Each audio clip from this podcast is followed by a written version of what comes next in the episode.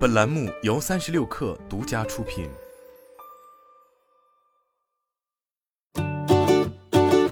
本文来自微信公众号“三亿生活”。在整个安卓手机领域，由谷歌推出的 Pixel 系列机型，其实地位一直是比较特殊的，而原因也很简单。因为 Pixel 系列既是谷歌面向普通消费者的产品，但与此同时还要承担最新安卓系统测试平台的角色，这也就使得 Pixel 系列机型通常在功能体验上不会过于特立独行，因为毕竟是要兼顾开发者的需求，并且能够代表大部分安卓手机的典型特征。然而，即便是这样的 Pixel 系列，最近却因为一个很简单的功能缺失，与谷歌的亡羊补牢，引发了我们三亿生活的一些思考。Pixel 系列缺了什么？简单来说，就是在 Pixel 六系列机型中，人脸识别这个如今看似已经非常普遍的功能，却至今没有配备。面对这样的情况，有一部分用户其实是不以为然的，因为用他们的话来说，Pixel 六系列拥有比前几代机型先进的多的屏下指纹模块，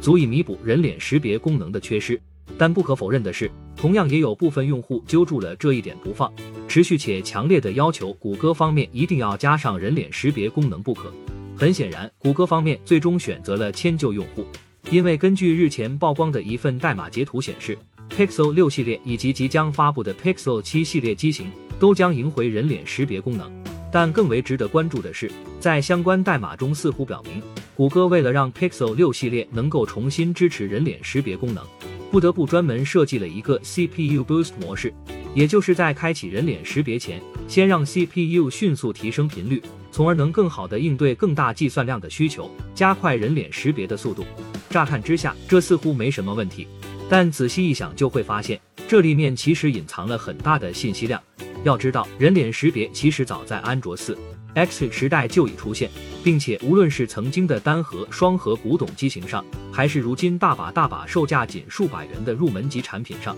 都几乎早已是标配。既然在这样的低性能设备上，人脸识别都从未被认为是很吃性能的功能，那么为什么谷歌会在自家的旗舰机型上，还得专门为其加入一个 CPU 提频模式，去应对这个功能的算力需求呢？是 Pixel 六系列拥有特殊的人脸识别硬件吗？显然不是。公开资料显示，整个 Pixel 六系列机型在硬件上都并不具备诸如结构光、深感相机、激光雷达之类的设计，而是只有一个很普通的前置摄像头，并且也只有在用这颗前摄去做人脸识别而已。但正因如此，也让我们不禁想到了一种可能性：会不会是因为谷歌默认只有前摄配置的机型，本就不应该提供人脸识别功能呢？如今，虽然他们因为用户的强烈需求而被迫妥协。但仍然在试图通过特别复杂的算法来强化前摄用于人脸识别时的可靠性，所以才反而不得不让 CPU 此时自动提频，